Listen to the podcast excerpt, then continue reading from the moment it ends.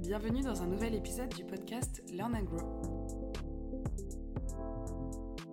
Ce que j'ai fait, c'est que je me suis posée et j'ai essayé de déconstruire tout ce que je faisais. Et c'est un travail qui est hyper compliqué parce que, effectivement, comme je disais tout à l'heure, tu fais des choses, tu t'en rends pas compte. Ce que tu fais, mais tu le fais quand même. Et donc là, ça m'a demandé beaucoup d'efforts, d'analyse de ce que je faisais. Parfois, c'est que je filmais mon écran quand j'écrivais une copie, par exemple. Donc quand j'écrivais un post LinkedIn, je me filmais juste pour voir en fait les actions que je faisais et après, je les déconstruisais pour en faire un processus qui soit digeste.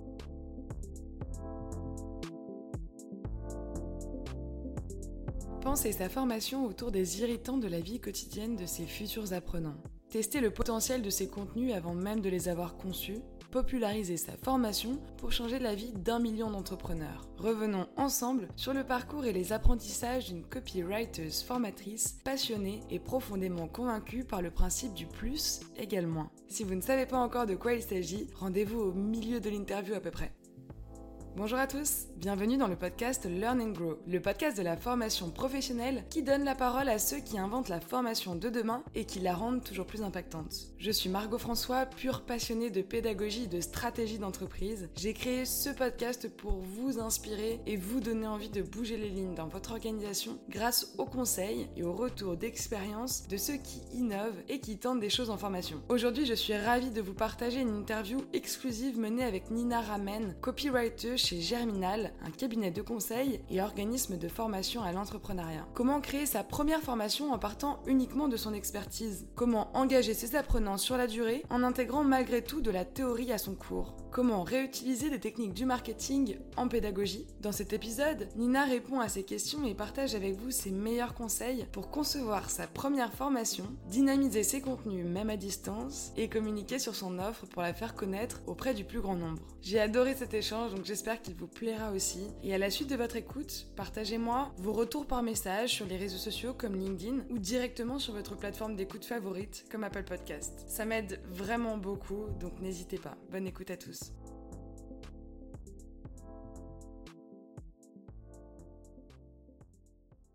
Salut Nina. Salut Margot.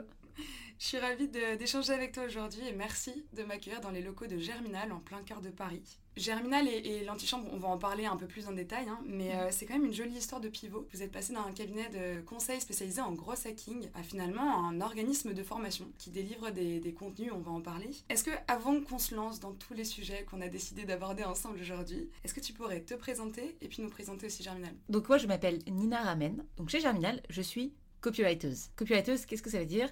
Le copywriting, à ne pas confondre avec le copywriting, donc copywriting avec un W, c'est en fait l'art de vendre avec les mots. Donc qu'est-ce qu'on appelle vendre avec les mots ? C'est la vente au sens large, c'est-à-dire comment tu crées de l'engagement sur un message. Donc ça peut être vendre effectivement, donc pousser à l'action, par exemple quand on valide un produit qu'on achète sur internet, donc on valide son panier, donc ça c'est un achat, mais ça peut être aussi créer de l'engagement, par exemple quand on publie sur LinkedIn. Disons que le copywriting c'est l'art d'écrire et de faire passer un message et d'engager à l'écrit. Voilà, donc c'est vraiment le fait de créer du contenu écrit et de transmettre. Donc ça c'est mon métier. Chez Germinal, je suis dans l'équipe marketing. En parallèle de ça, donc en même temps, j'ai créé ma formation au copywriting chez Germinal aussi, donc on en reparlera et c'est le sujet du podcast j'imagine, mais voilà, en parallèle de ça, j'enseigne aussi mon métier et donc chez Germinal dans l'antichambre et puis aussi je fais pas mal d'interventions, notamment dans des écoles et comme dans ce podcast, voilà, j'aime beaucoup transmettre. Donc ça c'est la première chose sur moi qui je suis.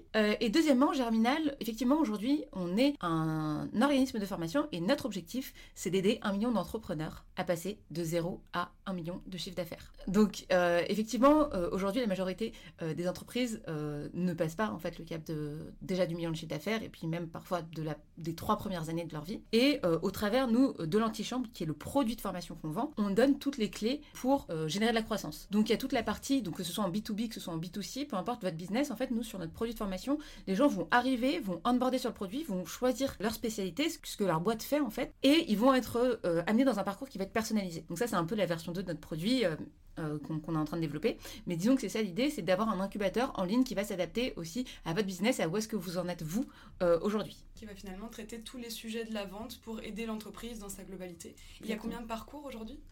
Alors là, on est en train de faire nos deux premières tracks qui sont sur le e-commerce et sur le fait de vivre de son contenu. Et après, ça va se développer sur effectivement les boîtes de conseils, etc., etc. Donc l'idée, c'est d'avoir des parcours qui sont ultra personnalisés.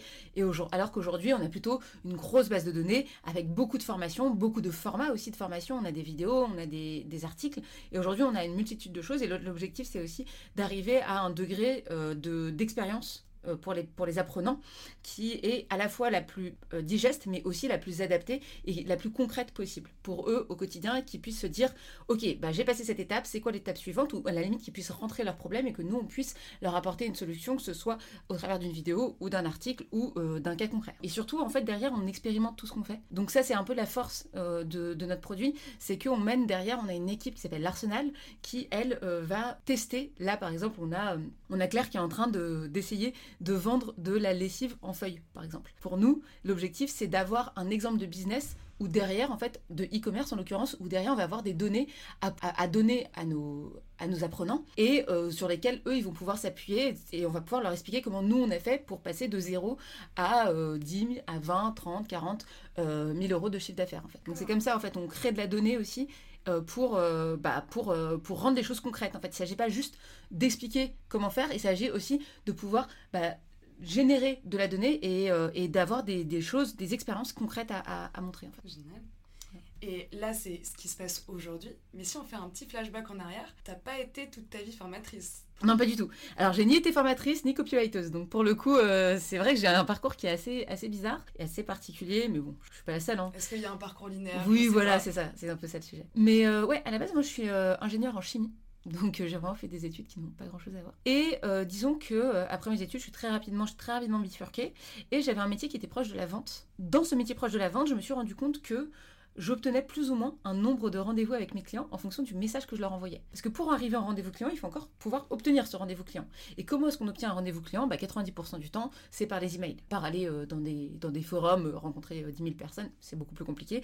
Le moyen le plus efficace, c'est aussi de passer par des canaux de communication directe qui sont l'email ou qui sont le message LinkedIn, etc. Et donc en fait, je me suis rendu compte en faisant mon travail de commercial que en fonction du message que j'envoyais, j'avais plus ou moins de réponses et plus ou moins de conversions. Donc en fonction du message que j'envoyais, les gens me répondaient et acceptaient un rendez-vous. Et donc c'est là où je me suis rendu compte que le copywriting, en fait, c'était juste dingue et la puissance de ce qu'était le copywriting. Et c'est là où j'ai commencé à basculer sur mon métier de rédaction, de copywriter, et j'ai été embauchée par un premier organisme de formation qui s'appelle l'école du recrutement. Et c'est là où en fait ma rencontre avec l'enseignement s'est faite. C'est une école, c'est un organisme de formation qui enseigne en fait le recrutement, c'est l'équivalent de l'antichambre, donc pour aider les gens à mieux recruter. Et j'ai adoré travailler dans une première école, un premier organisme de formation, et là aujourd'hui c'est ma deuxième expérience dans une boîte de formation. Par rapport à cette nouvelle vie de formatrice que tu mènes maintenant depuis à peu près 1 an et demi, 2 ans peut-être ? Ouais, ça fait à peu près 1 an et demi que je fais ça, ouais. Avec ce regard, ces yeux nouveaux que tu portes sur ce métier, qu'est-ce que tu retiens ? Au début, quand j'étais à l'école du recrutement, moi, j'enseignais pas vraiment. J'étais plutôt sur la partie où je transmettais un contenu qui était déjà créé par une autre personne ou d'autres personnes. Donc, il y avait une team contenu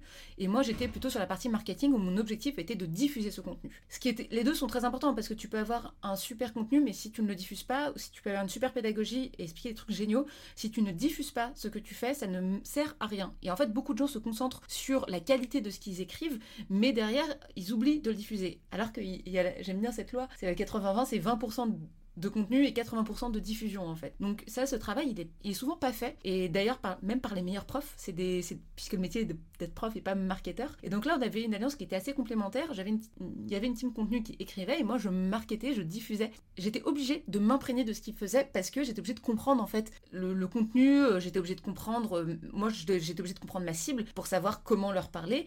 Et en fait, je faisais ce pont-là. Donc ça a été une première étape. Et la deuxième étape, ça a été quand je suis arrivée chez Germinal, où là, j'ai dû créer ma formation de zéro, ma formation au copywriting. Et en fait, j'ai compris plusieurs choses. La première, c'est que généralement, on a l'habitude, et moi surtout dans l'environnement de start-up dans lequel j'évolue, on a l'habitude de voir beaucoup d'experts monter sur scène, expliquer ce qu'ils font. Or, on peut être un très bon expert et un très mauvais pédagogue. Et moi, c'est ce que je vois la plupart du temps, c'est que je vois des gens qui sont certainement extrêmement bons dans ce qu'ils font, mais qui, en fait, au moment de le transmettre, n'arrivent pas à accrocher. On a tous un petit peu cette image du chercheur qui est brillant dans son laboratoire, qui fait son cours magistral, et puis en fait, des élèves qui sont en face, et puis qui décrochent et qui s'ennuient. Et en fait, c'est ça, pour moi, la première chose que j'ai comprise, c'est qu'en fait, c'est pas parce que moi, je savais faire du copywriting, que c'était mon métier, que le matin, moi, j'arrivais, je me posais sur ma chaise, j'écrivais, mais quand il a fallu l'expliquer, c'était difficile parce que je me disais, mais je le fais naturellement, c'est compliqué en fait, j'ai dû faire tout ce travail de déconstruction, donc j'en parlerai après, mais en tout cas, ma première conviction, c'est que prof est un vrai métier, et c'est pas parce qu'on est un bon expert qu'on sera forcément un bon enseignant. Et moi, je me suis un peu cassé les dents, que mes premières conférences, elles n'étaient pas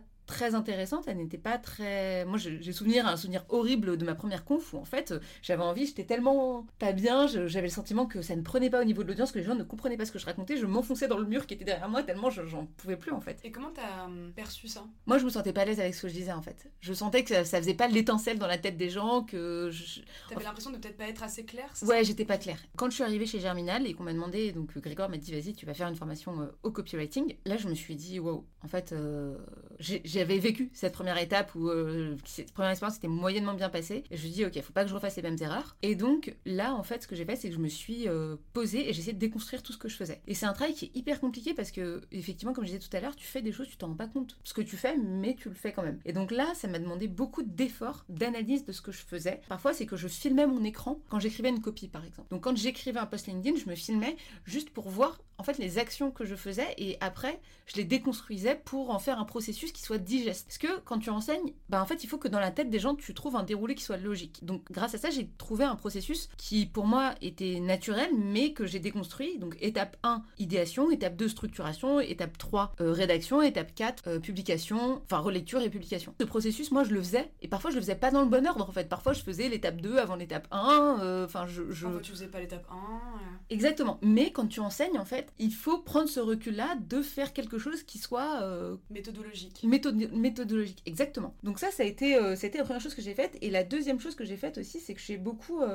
trois choses que j'ai faites. La deuxième chose que j'ai faite, c'est que j'ai beaucoup écouté les questions que les gens posaient. Et ça, je pense que c'est le plus gros hack, le plus gros raccourci dans l'enseignement que j'ai pu prendre, c'était aller voir les gens, l'échantillon de personnes qui étaient intéressées par le copywriting et leur poser des questions. Donc j'ai créé un programme email gratuit avec du contenu sur le copywriting. Dans ce programme email, donc c'était une séquence de 5 emails et dans le premier email, je posais 3 questions aux gens. Donc c'était un email de bienvenue où je parlais de moi, j'expliquais ce qu'on allait faire et dans ce programme email, j'avais 3 questions. Pourquoi tu vas prendre le copywriting ? Qu'est-ce qui t'empêche de le faire actuellement ? Et c'est quoi tes objectifs business ? Parce que nous, on est une cible entrepreneur, donc objectif business et pourquoi tu as envie de le faire ? Donc quels sont tes désirs et quels sont tes freins. Et donc en posant ces questions-là, j'ai compris plusieurs choses. D'abord, qu'est-ce que les gens vont mesurer ? Qu'est-ce qui pour eux est important ? Par exemple, ça peut être des gens, ça va être le chiffre d'affaires, d'autres gens, ça va être des likes sur LinkedIn. Donc là, ça nous permet de voir un petit peu pourquoi les gens ont envie d'apprendre et quel est leur objectif. Et la deuxième chose, donc qu'est-ce qu'il faut les aider à faire ? Parce que si tu apprends à quelqu'un à faire du vélo alors que lui c'est l'escalade qu'il veut faire, en fait ça sert à rien. Donc il fallait que je puisse adapter aussi mon contenu. Donc ce programme emailing, tu l'as envoyé avant de construire, produire les contenus.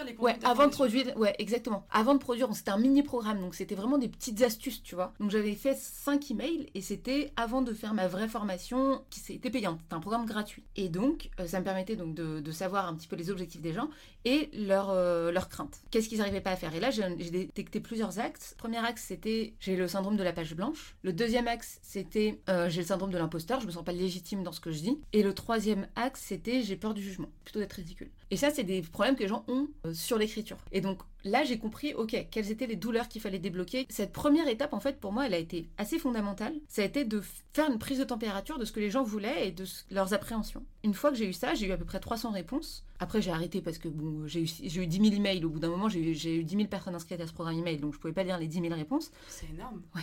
C'était un gros succès. C'était très cool.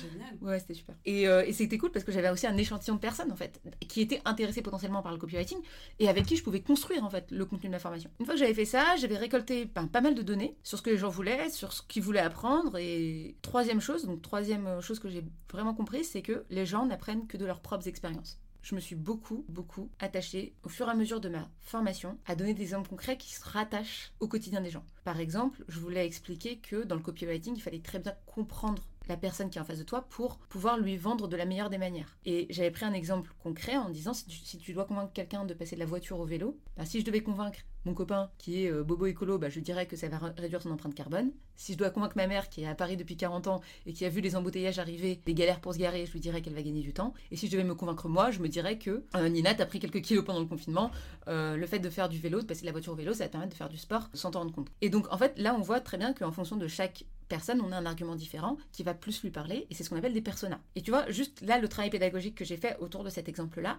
c'est quoi ? C'est de prendre un exemple qui est fait, enfin qui est très concret de la vie des gens et de l'expliquer. Et c'est ça en fait, ça a été vraiment un changement de paradigme en fait dans ma tête parce que j'ai compris que tu ne peux pas expliquer un principe si tu n'arrives pas à le raccrocher à la réalité des gens. Ça me fait penser aussi à un peu, tu vois, fonctionnement des atomes. Tu vois, c'est t'as un noyau gravitationnel et puis autour t'as des atomes qui, enfin c'est vraiment le schéma qu'on a classique hein, avec un atome au milieu et puis des cercles autour. Ben ça par exemple on peut le relier à la construction du système solaire que les gens connaissent et que les enfants connaissent depuis qu'ils sont très jeunes. Et donc en fait tu peux faire des analogies comme ça en fonction de ce que les gens connaissent déjà et leur expliquer. Et donc c'est là j'ai compris de la puissance aussi des analogies.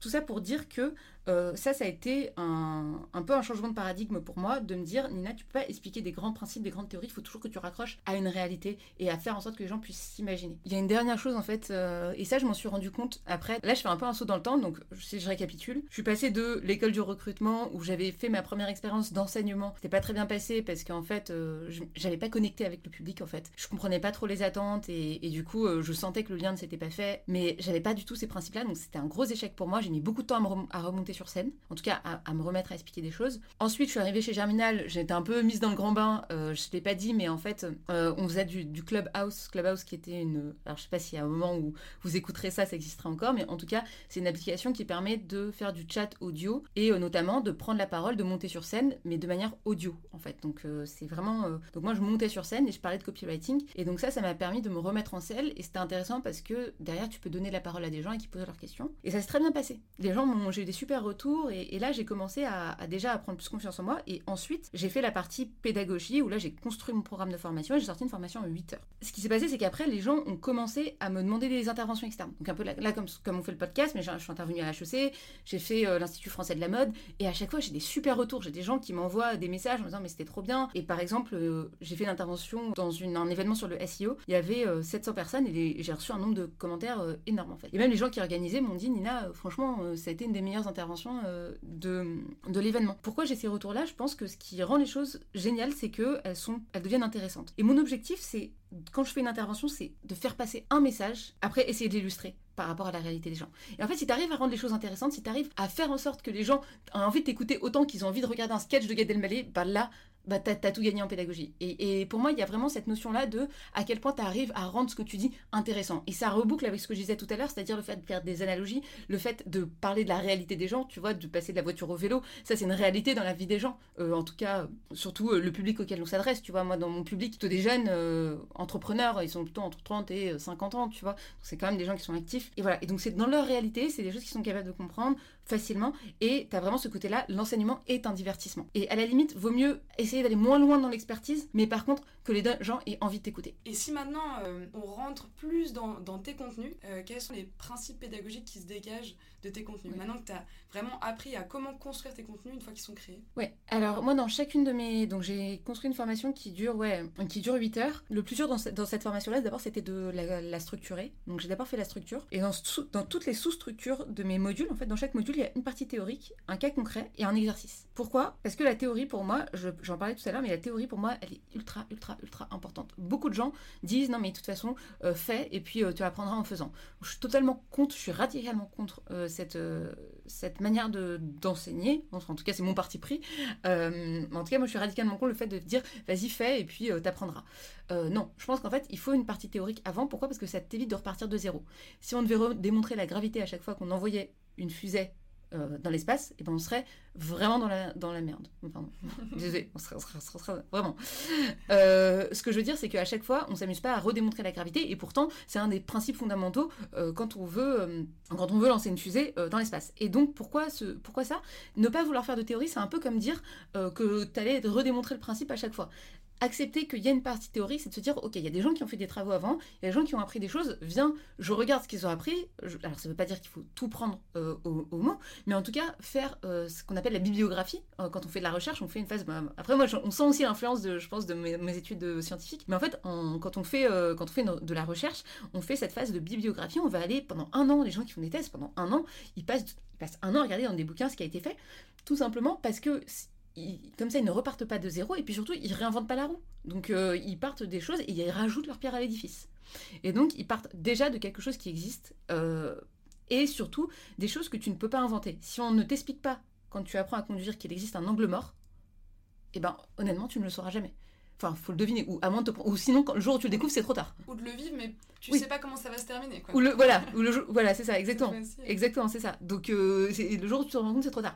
Donc, voilà. Donc, il y a des choses, en fait, qui sont, que moi, j'appelle de la théorie, qui sont, qu'est-ce que tu as besoin de savoir avant. Typiquement, l'exemple que j'ai donné tout à l'heure avec les personas, bah voilà, ça fait partie de la théorie. C'est pas parce que c'est théorique que c'est chiant. Et en fait, les gens, ils confondent la théorie. En général, quand on nous demande des interventions, quand on me demandait des interventions, notamment quand j'étais à l'école du recrutement, on demandait des interventions et les gens disaient, moi, je veux surtout pas de théorie, je veux vraiment de la pratique. Et en fait, leur problème, c'est pas la théorie. Leur problème, c'est qu'ils veulent quelque chose qui soit intéressant, qui soit pas chiant. Et la théorie, c'est pas forcément... C'est redondant en fait. Pas forcément descendant, c'est pas forcément redondant. Ouais. Exactement. Là, c'était un de tes premiers grands principes, parti pris pédagogique finalement. Est-ce que t'en as d'autres Ouais, alors bah, là on a fait la théorie, donc du coup on va faire la pratique, évidemment. La pratique, le cas concret. Je sais pas si ça t'est déjà arrivé d'apprendre quelque chose, de comprendre sur le moment, mais après de pas savoir comment le faire en fait. L'objectif de l'enseignement, c'est de changer un comportement ou de créer un nouveau comportement. Tu peux enseigner tout ce que tu veux, si ça reste dans la théorie et que la personne ne passe pas à l'action derrière, ben c'est compliqué en fait. Donc t'as vraiment cette partie pratique qui est assez indissociable. Et moi ce que je fais, donc c'est dans la deuxième partie que j'appelle le cas concret. Le cas concret, en fait, c'est si par exemple je parle des pages de vente ou des posts LinkedIn, on va rester sur les posts LinkedIn, c'est plus simple. Si on reste sur les posts LinkedIn, je vais montrer aux gens, je vais filmer mon écran, comment est-ce que j'ai rédigé un post LinkedIn. Et donc là, ils me voient faire. Donc il y a dire, faire et faire après. Donc là, la partie enseigner, donc c'est la théorie. Faire, c'est montrer comment faire. La partie après, c'est les exercices, donc faire. Et donc là, vraiment, tu as ce truc-là de mettre en application et montrer aux gens comment faire. Et après, ben, les exercices, maintenant, c'est à vous de le faire. Donc ça, c'est vraiment un autre grand principe pour moi pédagogique qui est la partie faire et faire en fait. Qui, pour moi, ne peut pas marcher hein, sans la théorie. Je me suis beaucoup énervée sur la théorie en disant que c'était très, très important et qu'il fallait surtout pas la négliger. Mais pour moi, en fait, c'est équivalent. Quoi.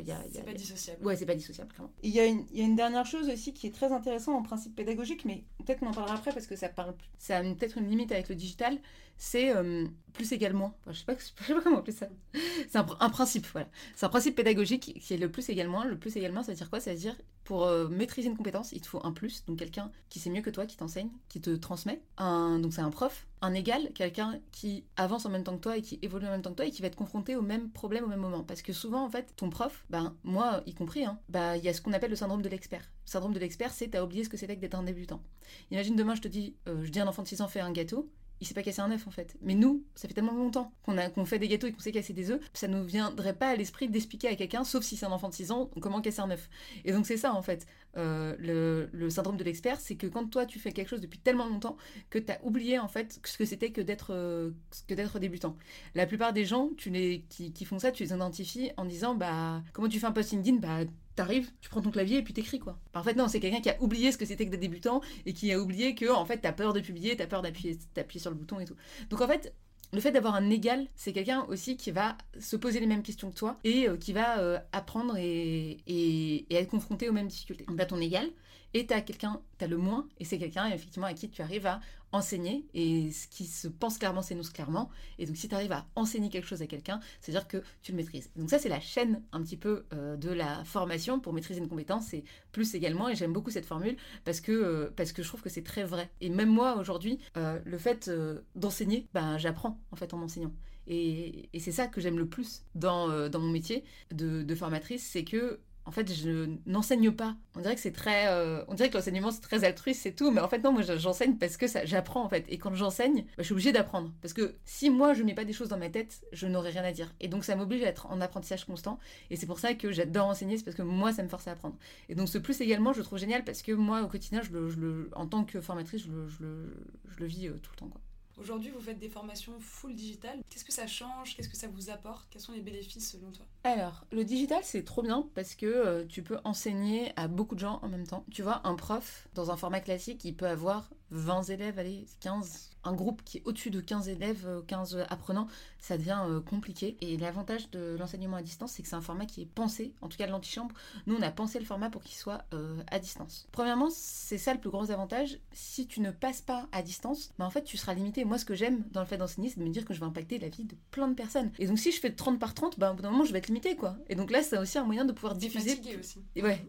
Et c'est un moyen d'aller plus vite, en fait, dans sa manière de diffuser du contenu. Et donc, il y a cette notion de quel impact tu veux avoir. Et donc, si tu veux avoir un impact sur beaucoup de gens, c'est compliqué de continuer à le faire. T'es en présentiel. Comme notre mission chez Germinal, c'est d'aider 1 million d'entrepreneurs à passer de 0 à 1 million de chiffre d'affaires, dans 1 million d'entrepreneurs, bah, il y a 1 million d'entrepreneurs, quoi. Donc si je dois faire 1 million de personnes, parmi 1 million de personnes au copywriting, je pense que j'aurais pas assez d'une vie avec des groupes de 15 personnes. Donc principalement, ouais, c'est ça. Je trouve que ça, c'est... En plus, deuxième chose, ce qui est intéressant, c'est que ça rend les gens acteurs aussi de leur apprentissage. Notamment, nous, dans le parcours qu'on construit, ils répondent à des questions qui vont après orienter leur choix. Alors, notre version produit, cette version du produit est en cours de construction, mais en gros, les gens, si tu veux, ils vont être acteurs dans le sens où ils vont répondre à des questions. J'en suis à ce moment-là de son business et on va proposer un contenu qui va être adapté. Donc, ça permet en fait d'avoir quelque chose qui va être ultra personnalisé que tu pourrais pas faire quand tu es dans une classe de 15 personnes aussi, tu vois. Donc, t'as cette dimension-là. Et ça, c'est ultra intéressant. Et dernière chose, ça les rend aussi personnalisés et aussi acteurs dans le sens où c'est eux qui vont décider quand est-ce qu'ils vont se former, à quel moment ils vont se former. Et donc, l'enseignement n'est plus subi. Et c'est ça aussi, je pense qu'il y a une dimension qui est intéressante dans la formation et qui est importante, c'est à quel point en fait tu rends les gens responsables de ce qu'ils font. Sinon, tu les remets juste dans la position de ce qu'on était quand on était au collège, quoi. Et c'est pas ça l'objectif. Et dans le digital, t'as vraiment ce côté-là où la personne, en fait, elle va prendre l'initiative de se former sur combien de temps, à quel rythme, et tu lui donnes en fait les clés et tu la rends. Moi, je trouve que tu lui donnes le pouvoir aussi. Et ça, je trouve que c'est assez important. Et un point aussi que je voulais aborder avec toi, on en a un peu parlé tout à l'heure, on va considérer ça comme un petit spoil tout à l'heure, mais c'était la manière dont on fait connaître son offre de formation. Et je trouvais ça très intéressant parce que Germinal est quand même spécialisée dans le gros hacking. Toi, tu as pris la modalité de newsletter, d'emailing. Tu as volé ça pour le mettre dans un schéma, une réflexion pédagogique.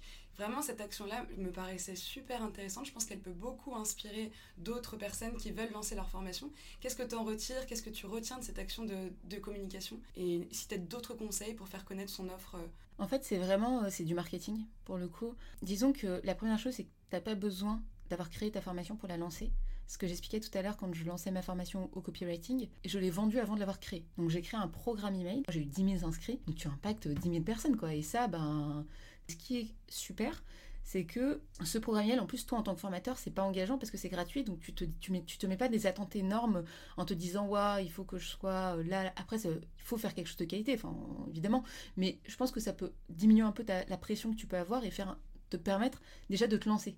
Et tu vois, de lancer une première brique sans trop de pression en disant « Voilà, je fais un programme email, c'est gratuit et je vois ce que les gens en disent ». Et c'est ça qui est intéressant, c'est que tu crées un lien avec un potentiel public. Donc imaginons, bon là c'était pour enseigner le copywriting, mais imaginons que tu sois agent immobilier, et ben tu peux très bien faire une formation sur comment trouver un appart à Paris quand on est freelance, quoi. Parce qu'en fait quand on est freelance on n'a pas un bon dossier, donc c'est vrai qu'à Paris ils demandent 3 garants, ton arbre généalogique, 10 fois le loyer en salaire. Ouais, 10 fois le loyer en salaire, voilà. Je dis ça parce que je viens de déménager, donc ça c'est un peu le grand principe de ce qu'on appelle l'email marketing, et moi en tant que copywriteuse c'est mon métier. Le côté pédagogie et le marketing, en fait, ont ce lien en commun qui est que tu dois avoir beaucoup d'empathie pour la personne pour savoir où est-ce qu'elle en est à son niveau de connaissance et pour aussi savoir ce qu'elle désire et comment lui vendre, entre guillemets. Moi, j'applique beaucoup de choses du marketing à l'enseignement et notamment cette partie-là où j'essaye de comprendre ce qu'il y a dans la tête des gens, donc je suis obsédée par ça. Donc je pose tout le temps des questions à mon audience et notamment, donc dernière chose, astuce que vous pouvez mettre en place en plus de ce programme email, d'ouvrir des créneaux sur son agenda. Donc moi, j'avais ouvert 5 créneaux par semaine sur mon agenda et je dis aux gens, bah voilà, prenez un créneau avec moi pendant 20 minutes et juste je m'intéresse à leurs problèmes. Je dis ok, t'es entrepreneur, vas-y, raconte-moi tes problèmes, si je peux t'aider, bah je t'aide et puis bah sinon toi tu m'auras aidé. Et l'objectif c'est d'écouter les douleurs des gens et ensuite en fonction de ça d'avoir un programme pédagogique. Alors Nina, merci beaucoup. Et juste avant qu'on se quitte, je voulais te poser la question signature du podcast. C'est « Et toi, comment te formes-tu » Ah, très intéressant. Je consomme énormément de contenu. En fait, ça dépend de ce que je fais. Quand je suis dans la rue ou que je fais la cuisine, je consomme des podcasts. Quand je suis dans mon lit, avant de dormir, je regarde des vidéos sur YouTube. Donc parfois, c'est des sujets qui ne sont pas du tout liés à l'écriture, mais qui m'intéressent parce que soit c'est dans mon actualité d'aujourd'hui. Là, je viens de déménager, donc j'ai regardé toute la chaîne YouTube d'un mec qui t'explique comment faire ta déco d'intérieur. Donc voilà, je pars du principe qu'en fait, on peut tout apprendre à partir du moment où c'est bien enseigné. En fait, je consomme à peu près tous les formats, en gratuit et en payant aussi, et j'hésite jamais à mettre du budget sur ma formation personnelle en fait. Super, merci beaucoup Nina. De rien, oui, et merci pour l'invitation. À bientôt.